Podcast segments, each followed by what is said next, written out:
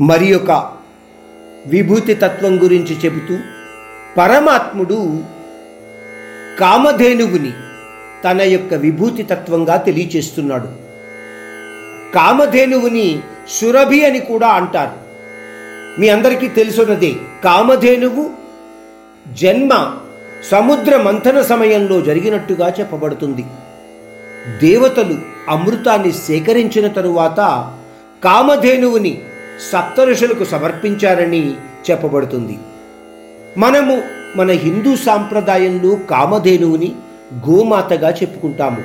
అందువల్లనే మన దేశంలో గోమాతని అత్యంత పవిత్రమైన జంతువుగా గుర్తించి అనేక పండగలలో పూజిస్తూ ఉంటారు.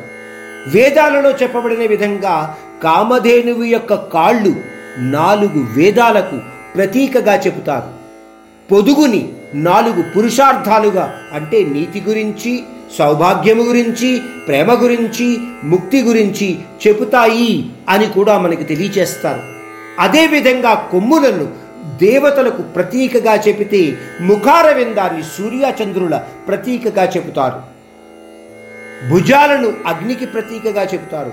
అందువలన కామధేనువు భారత పురాణ సంప్రదాయాలలో చాలా పవిత్రమైన గోమాత రూపంలో పూజింపబడుతుంది. కామధేనువు మానవ మనుగడకు మూలమైన ధర్మానికి కూడా ప్రతీకగా చెప్పబడుతుంది. సత్యయుగంలో నాలుగు కాళ్ళ మీద నిలబడ్డగల కామధేనువు కలియుగానికి వచ్చేసరికి ఒంటి కాలు మీద నిలబడవలసి వస్తుంది. అని అందువలననే కలియుగంలో అధర్మ కార్యాలు ఎక్కువగా జరుగుతాయి అని కూడా చెప్పబడుతుంది. అంటే కామధేనువు గురించి మనకు ఈ విధంగా తెలిసింది. ఒక ఆ పరమాత్ముని యొక్క విభూతి తత్వము అని.